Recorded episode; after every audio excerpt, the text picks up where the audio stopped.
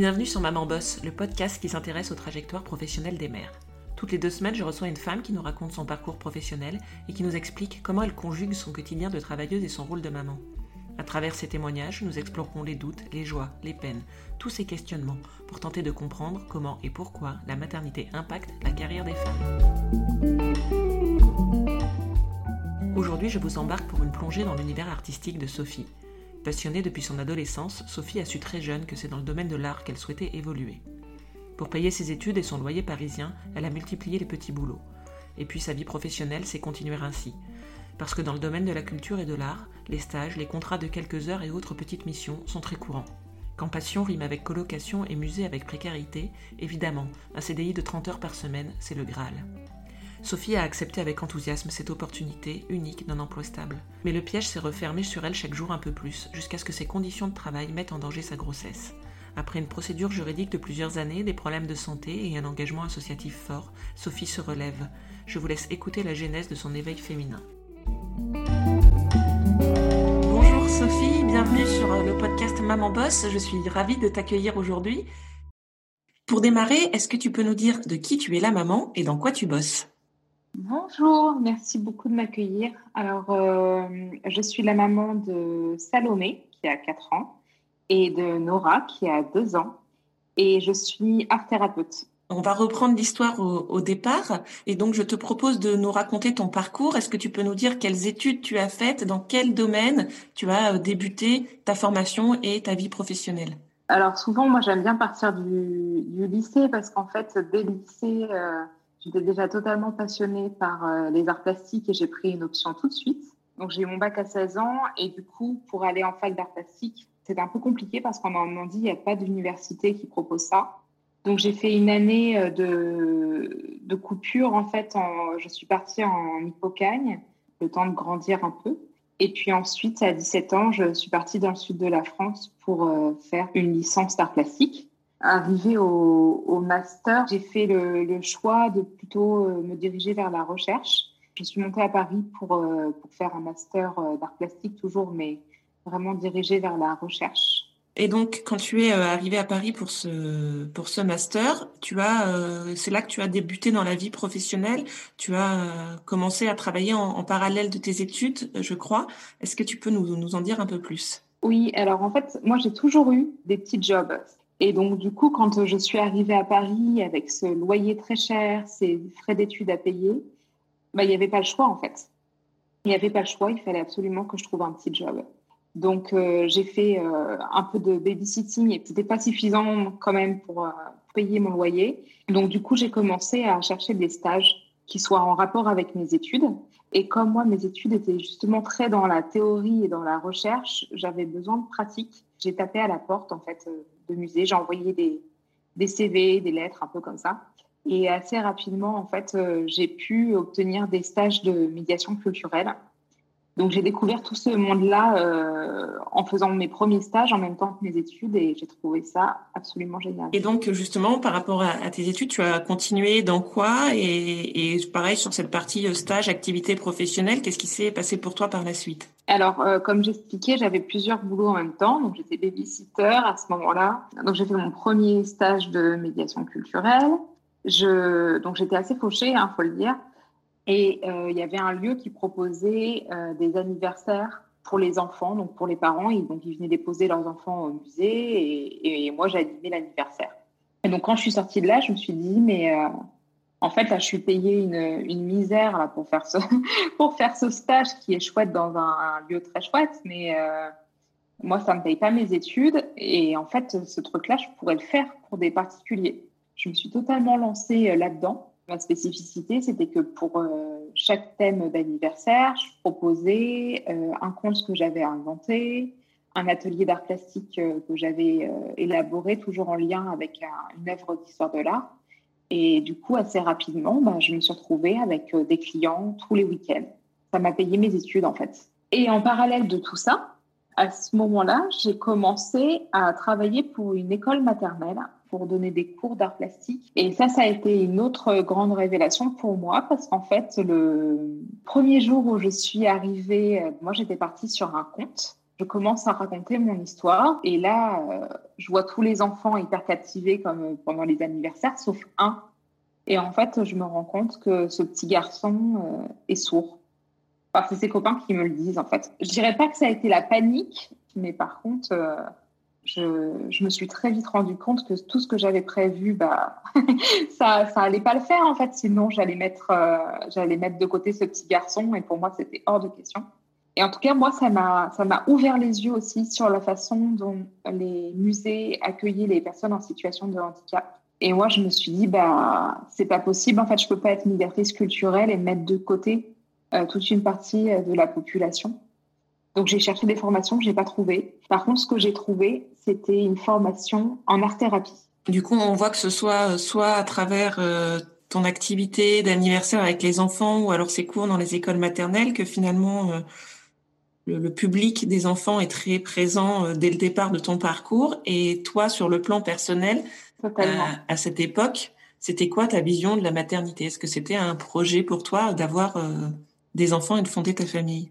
Oui, en fait, j'ai toujours adoré les enfants. Donc vraiment, euh, la maternité, pour moi, c'était un, un, rêve absolu. J'espérais très fort pouvoir devenir maman. Sauf qu'en fait, euh, en parallèle de, cette histoire professionnelle, il y a une histoire qui est plus euh, euh personnelle et privée, qui est le fait que dans ma famille, il y a des cancers qui sont d'origine génétique. Et moi, j'ai toujours entendu, enfin, mes gynécologues m'ont toujours dit de faire bien attention et que ça risquait d'être compliqué pour moi d'avoir des enfants après 30 ans que je risquais d'être malade et d'avoir des cancers, donc comme ma maman. Et aussi, en parallèle de ça, j'ai de l'endométriose. Donc, je savais qu'être enceinte pour moi, ça pouvait potentiellement euh, voilà, être difficile. Donc, c'était un rêve absolu. Mais euh, voilà, je savais que pour moi, ça allait pas forcément être. Euh, mais ça, c'est quelque chose que tu as su très jeune. Enfin, tu as, oui. grandi avec ça. C'est pas quelque chose que tu as découvert au moment où tu as envie d'avoir des enfants. Non, j'ai pas du tout découvert ça euh, parce qu'en fait, donc ma maman, elle est tombée malade quand moi j'avais 5 ans à peu près. Donc dès que j'ai eu euh, voilà mes premières règles au collège, euh, tout de suite le gynécologue m'a dit ça. donc ce qui est un peu difficile à, à entendre hein, quand on a une dizaine d'années, hein, parce que c'est pas forcément le moment où on pense avoir des enfants. mais donc du coup j'ai grandi avec ça. L'endométriose, j'ai découvert à la vingtaine. J'avais ça dans un coin de ma tête. Si on, on, repart un peu sur ton parcours professionnel, donc euh, cette rencontre avec euh, ces enfants euh, sourds ou malentendants t'ont donné envie de te spécialiser et, et donc d'intégrer cette formation en art-thérapie. Oui. Est-ce que tu peux nous, nous dire qui t'a intéressé et surtout nous expliquer un petit peu ce qu'est l'art-thérapie Donc le principe de l'art-thérapie, c'est par le biais d'une pratique artistique. Donc c'est vraiment très large. Hein. Ça peut être de la musique, du théâtre, de la peinture ou quoi que ce soit réussir à pouvoir exprimer euh, des émotions, euh, des souvenirs, des difficultés et des choses que parfois on peut même euh, taire avec la parole, qu'on n'arrive pas à exprimer. Dans le parcours de l'art thérapeute, enfin la formation telle que moi je l'ai suivie, en tout cas la formation universitaire, il y a la moitié de la formation qui est une formation vraiment de, de pratique artistique et d'histoire de l'art comme le but n'est pas du tout d'enseigner une pratique artistique, il n'y a pas d'objectif de performance. L'art-thérapie, c'est vraiment dans cette idée de, de, soin. Et donc, du coup, le deuxième volet de la formation est enseigné par des, psychologues, euh, des psychothérapeutes. C'est pour ça que c'est absolument euh, passionnant et c'est un, outil qui est, euh, qui est absolument génial. Et, et, je crois vraiment, puisque je l'ai vu, en fait, à quel point ça pouvait être efficace et en fait être très doux c'est ça que j'aime en fait. Et donc, à l'issue de, de, cette formation en art-thérapie, euh, qu'est-ce qui s'est passé pour toi euh, sur le plan euh, professionnel?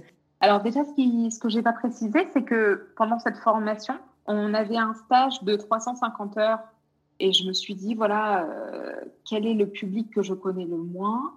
Quels seraient les, les patients qui me feraient le plus peur? Et, et pour moi, c'était clairement, c'était l'hôpital psychiatrique. Et je me suis dit, bon, bah, si ça t'effraie, bah, c'est là qu'il faut aller en fait. Et puis en fait, euh, j'ai commencé à monter un projet et à emmener ces patients dans des musées, donc à prévoir, à concevoir des visites guidées rien que pour eux. Et en fait, à la fin de ce stage, l'hôpital m'a proposé de continuer euh, à organiser une fois par mois des visites pour, ce groupe de patients. Du coup, j'ai continué à travailler en musée. Après, j'ai enchaîné les petits boulots de médiation culturelle en musée. Et en parallèle, je faisais des anniversaires.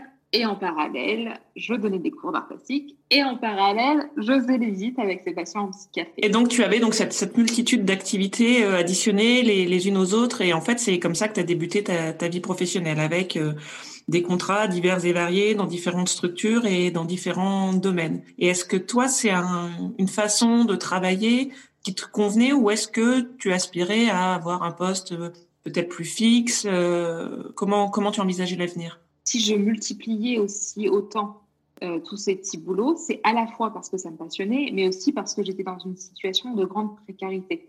Parce que dans le milieu de la culture, il faut rappeler que toutes ces petites missions ne payent pas euh, grand-chose.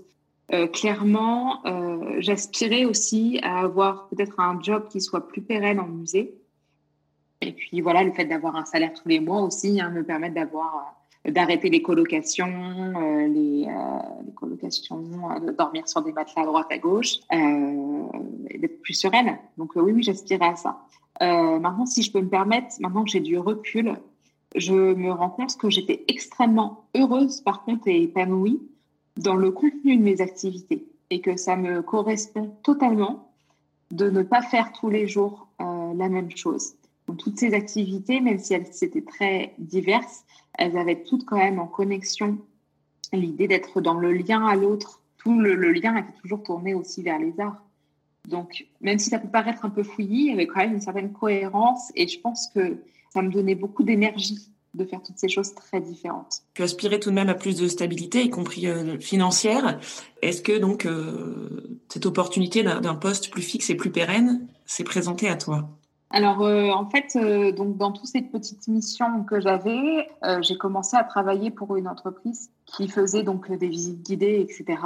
Ils ont eu un contrat pour un lieu qui allait ouvrir à Paris, un immense lieu d'art contemporain, de grande renommée, renommée internationale, etc.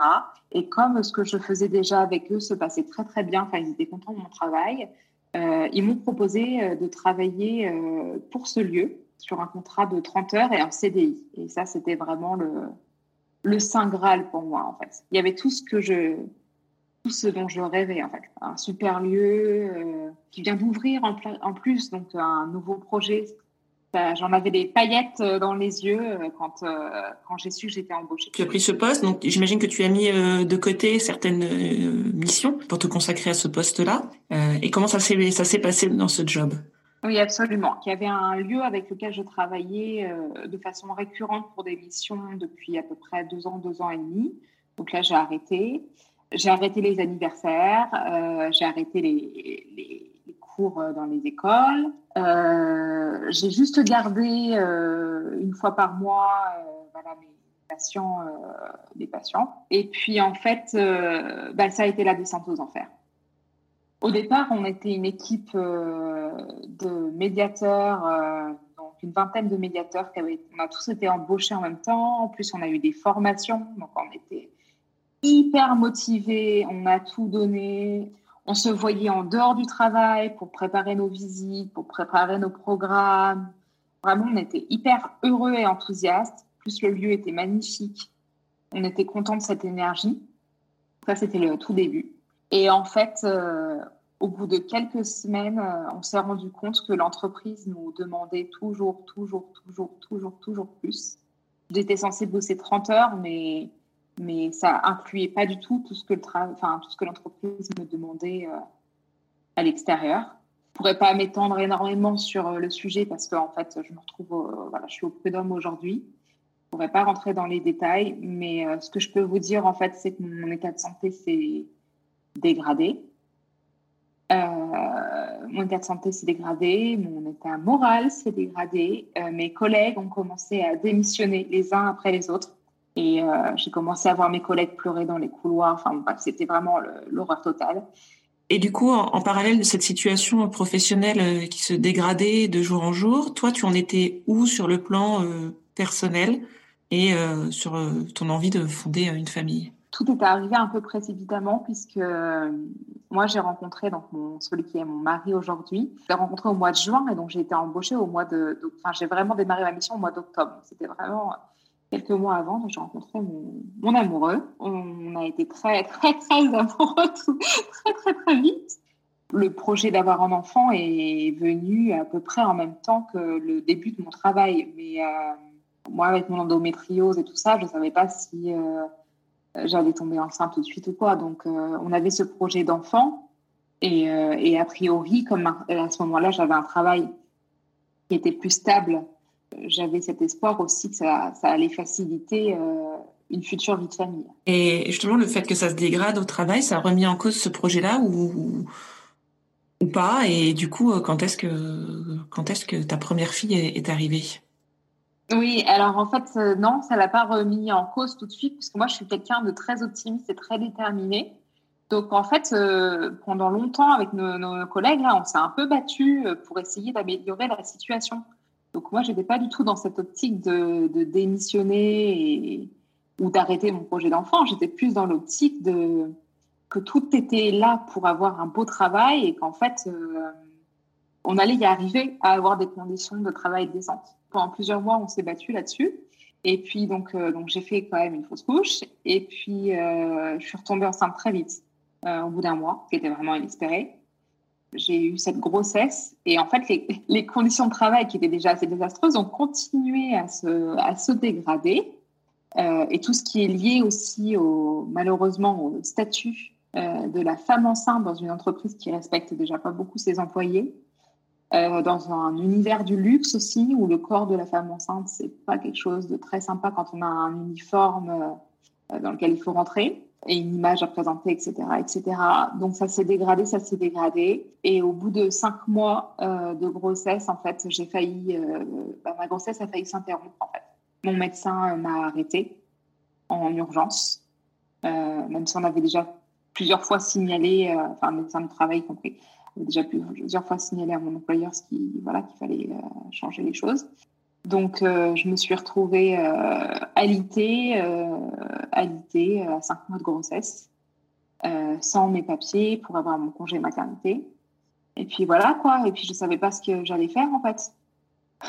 je savais pas ce que j'allais faire parce que moi, au départ, j'avais cette idée. Enfin, j'ai toujours vu les femmes de ma famille avoir des enfants, travailler, donc pour moi, c'était ça mon, chemin de vie, c'est-à-dire que j'allais avoir mon enfant, euh, mon petit bébé, j'allais en prendre soin pendant quelques mois, et puis j'allais recommencer le travail, et puis le soir je rentrerai à la maison, je m'occuperai de mon petit bébé, etc. J'avais pas du tout l'idée que ça allait pouvoir s'interrompre en fait. Est-ce que dans ton contexte professionnel difficile, est-ce que tu penses que le fait d'être une femme et d'être enceinte a dégradé encore plus les conditions ou est-ce que finalement c'était difficile pour tout le monde, euh, les hommes, euh, les femmes? Est-ce que tu penses que cette grossesse a précipité la dégradation de tes conditions de travail?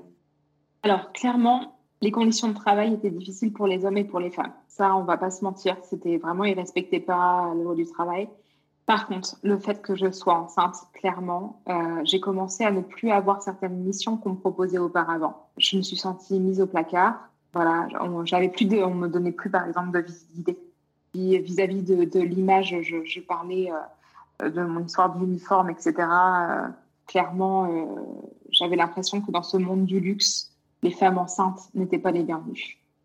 Et à quel moment tu t'es rendu compte que ça allait pas être possible pour toi de reprendre ton emploi. Est-ce que tout de suite, quand tu as été arrêtée, tu t'es dit que ça allait être compliqué, ou est-ce que c'est finalement après la fin de ton congé euh, maternité ou comment comment ça s'est passé en fait ta relation à ton employeur euh, avec l'arrivée de, ton enfant? Ouais, alors qu'il faut savoir, c'est que ce genre de personnes sont très très fortes pour vous faire croire que c'est vous qui êtes nul, c'est vous qui êtes une qui êtes une chochotte, qui supportez mal votre grossesse, qui en fait tout un pataquès, etc. Donc ils sont très très forts pour ça. Et en fait moi, comme c'était mon premier enfant, euh, que j'avais plus ma maman, ben, en fait je me suis laissée avoir. Donc j'ai vraiment cru au départ que le problème, il venait de moi. Ce qui s'est passé, c'est qu'en fait, j'avais pas mes papiers pour avoir le droit à mon congé maternité. Donc, ça faisait déjà deux mois que je réclamais à mon employeur mes papiers. Pour bénéficier, voilà, enfin, voilà, mon arrêt de travail, quoi, tout simplement. Et en fait, comme, comme ça ne marchait pas, je suis allée voir une avocate je voulais juste qu'elle me fasse un, courrier pour que je récupère mes papiers. C'était juste ça au départ le, truc. elle m'a fait parler et puis elle a mis les éléments du dossier bout à bout. Donc là, je, on dévoile un, un, centième hein, de ce qu'ils m'ont fait subir et ce qu'ils ont fait subir à mes collègues. Et elle m'a dit non, mais en fait, ceci là, euh, les papiers limite, c'est rien de ce qui se passe. En fait, il n'y a rien qui va à la fin. C'est affreux ce qui se passe, c'est pas normal. Et là, j'ai pris en compte que bah non, en fait, euh, bah non, je n'allais pas pouvoir euh, revenir dans ce boulot-là si c'était déjà comme ça pendant ma grossesse, ça allait pas s'arranger une fois que j'allais avoir mon bébé, quoi. J'ai pas lancé la procédure tout de suite parce que bah, ça faisait beaucoup, en fait, euh, d'avoir une grossesse qui était devenue à risque. Donc, euh, mon avocate m'a dit, bah, on, se revoit euh, après ton accouchement. En fait, on, a lancé la procédure comme, un mois plus, un mois après la naissance de ma fille. D'accord. Donc tu as lancé euh, cette procédure auprès de ton employeur, comme tu l'as dit, elle est toujours en cours, donc euh, on va pas euh, s'étendre s'étendre plus. Comment mais toi, est-ce que tu avais envie de retravailler? Est-ce que tu avais la possibilité de rechercher des missions? Enfin voilà, après la naissance de ta fille, c'était quoi ton rapport au travail? Et à quoi tu à quoi tu aspirais? Ah, j'étais perdue. J'étais totalement perdue. En plus, il faut savoir que ce contrat me liait encore à mon employeur jusque très récemment. Ça fait que depuis cet hiver, en fait, que je ne suis plus liée à cet employeur. Bah, déjà, en fait, euh, voilà, il y, avait toujours ce contrat en cours. Et puis, clairement, c'est un petit milieu, donc euh, tout se sait. Ça ne facilite pas forcément les entretiens d'embauche, puisque les gens ont vent de ce qui se passe, et puis ils n'ont parfois qu'un versant, qu'un versant de l'histoire. Donc, euh, moi, j'étais perdue. Et en fait, après quelques entretiens d'embauche, je me suis rendu compte que bah, j'étais grillée, en fait, dans ce milieu-là, sans doute. Et puis que de toute façon, euh, même si j'étais grillée, j'avais plus du tout envie de travailler pour ce genre de personnes et ce genre de lieux qui exploitent les gens. Et que même si la mission que je m'étais fixée de pouvoir euh, apporter euh, mon goût de l'art aux personnes en situation de handicap et rendre ça, ces lieux accessibles, il y a un moment, il ne fallait pas que ça soit ni en, en détriment de ma santé, ni au détriment de tout le reste de ma vie. Donc, euh, il a vraiment fallu que je fasse le tri dans mes pensées et ça a été très, très long. Euh, il y avait mon entourage aussi, donc je parlais des professeurs, donc qui m'encourageaient à être professeur pour avoir la stabilité, qui en soi aurait pu me plaire et je l'ai envisagé. J'avais même commencé à regarder des formations, euh, notamment pour enseigner auprès des enfants sourds. Mais il y avait quelque chose toujours en moi qui me disait, c'est pas ça profondément que tu veux faire. Ça a été long et, durant cette, cette phase de reconstruction un peu professionnelle et de, de période où tu t'es cherché à construire ton avenir, ta deuxième fille est arrivée. Est-ce que, est-ce que cette incertitude professionnelle, euh, ça a été un frein éventuellement pour envisager une deuxième grossesse ou, ou pas du tout pour toi? Non, pas du tout, parce qu'en fait, euh, j'ai des valeurs familiales qui sont extrêmement fortes. Et euh, même si, bien sûr, aujourd'hui, le sujet du podcast est le travail, le, travail, enfin, le podcast s'appelle aussi Maman Boss, donc le côté maman est important. Et euh, clairement, pour moi, la vie de famille passe bien, bien au-dessus du travail. J'avais toujours eu envie, enfin, j'avais jamais euh, conçu d'avoir une famille avec un seul enfant. Euh, j'en imaginais plutôt deux, trois, quatre. Donc non, clairement, je me suis toujours fait cette promesse à moi-même de jamais laisser le travail entraver ma vie de famille par contre, euh, même quand on se fait des promesses à soi, il y a une réalité parfois qui nous rattrape.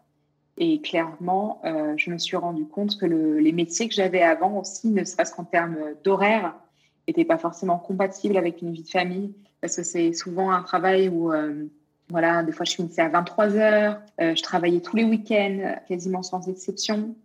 Je travaillais pendant les vacances scolaires. Donc c'est vrai que maintenant que mes filles sont là, je me rends compte à quel point ça aurait été difficile. Ça ne veut pas dire impossible, mais en tout cas, ça aurait été plus difficile pour moi de, de vivre ma maternité ou ma vie de maman euh, telle, que, telle que je l'aurais aimé, en tout cas. Et justement, est-ce que tu avais autour de toi, euh, dans tes expériences euh, passées, des exemples de femmes, soit enceintes, soit jeunes mamans, qui exerçaient ce métier-là et qui avaient des enfants Ou est-ce que finalement tu étais un peu, un peu seule sans vraiment d'exemple de modèle autour de toi?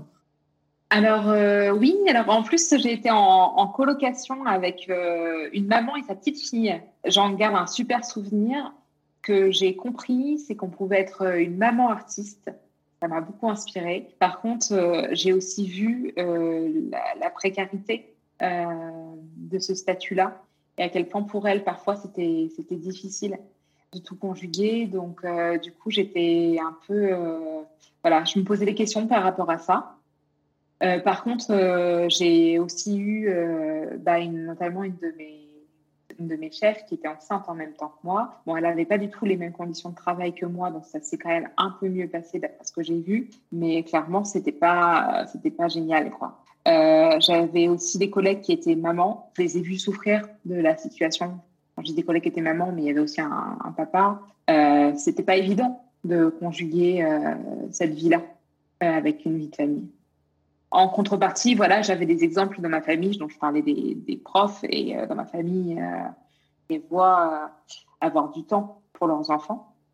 En fait, le fait d'avoir tous toutes ces références autour de moi rendait les choses encore un peu plus impossibles parce que j'avais l'impression que soit j'allais faire un métier qui allait vraiment m'épanouir et du coup pas être pleinement maman, soit faire un métier qui certes m'intéressait mais qui n'était pas vraiment ce que le cœur me disait de faire mais en même temps, j'allais avoir cette vie de famille qui me faisait rêver. Donc, euh, pas évident. Sur cette réflexion et sur ce parcours, comment tu as évolué professionnellement? Donc aujourd'hui, hein, tu l'as dit, tes, tes, filles ont 4 et 2 ans.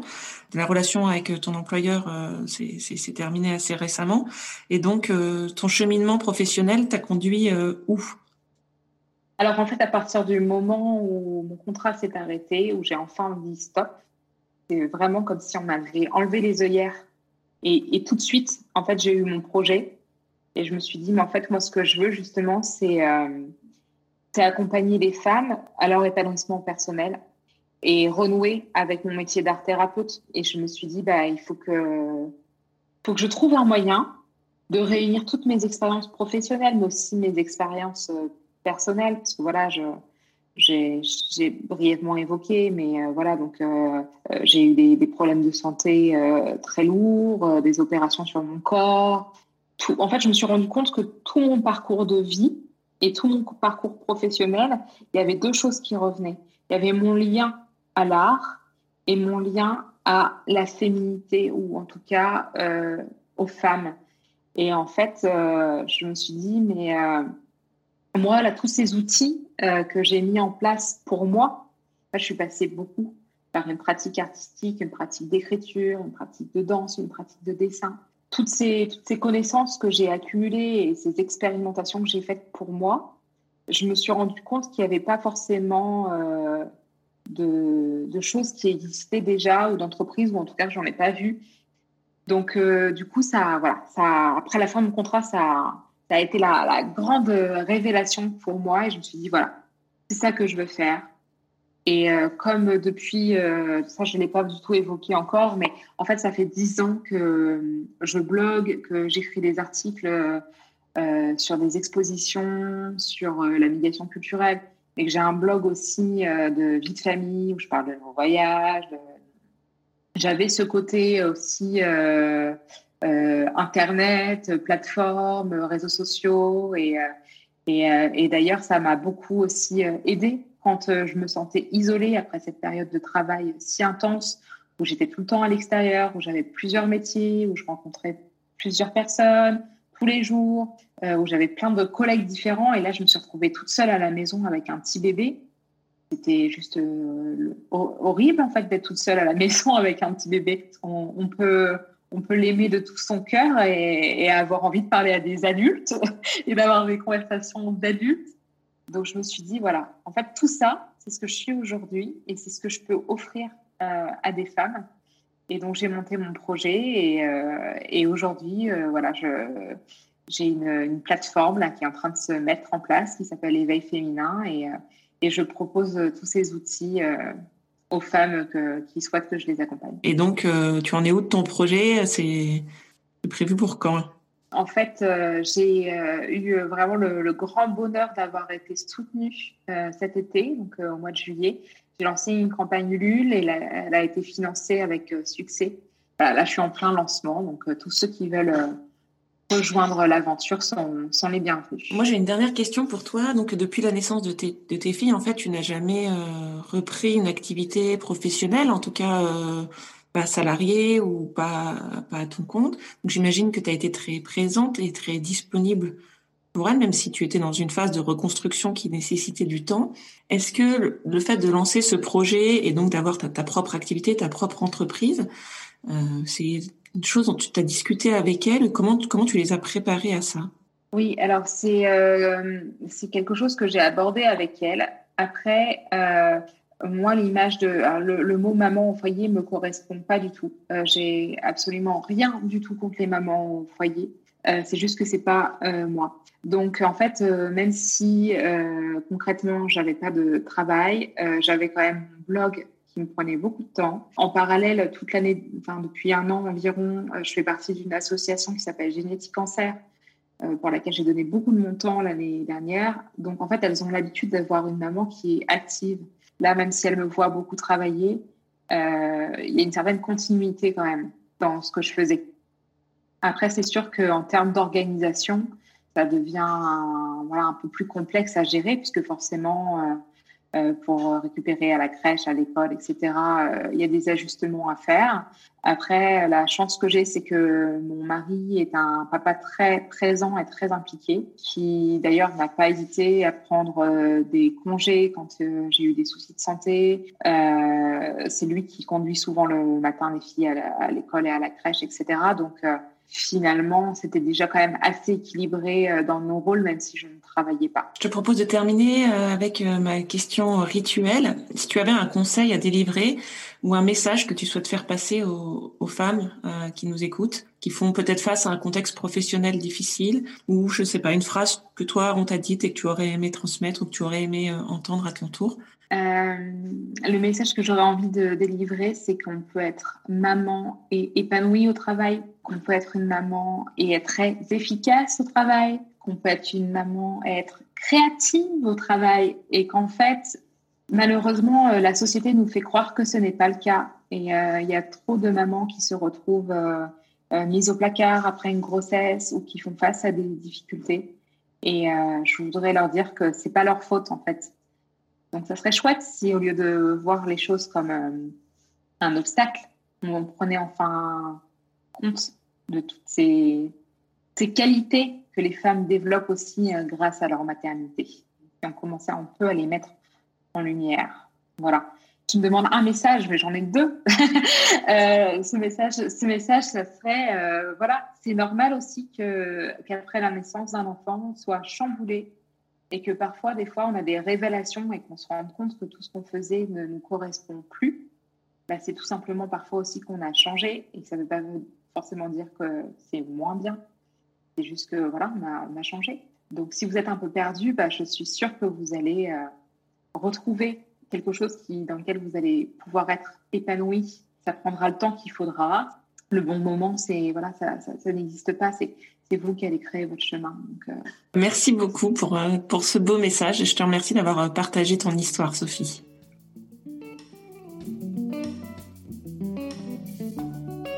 J'espère que comme moi, vous avez apprécié le témoignage de Sophie, son honnêteté, sa justesse et sa douceur.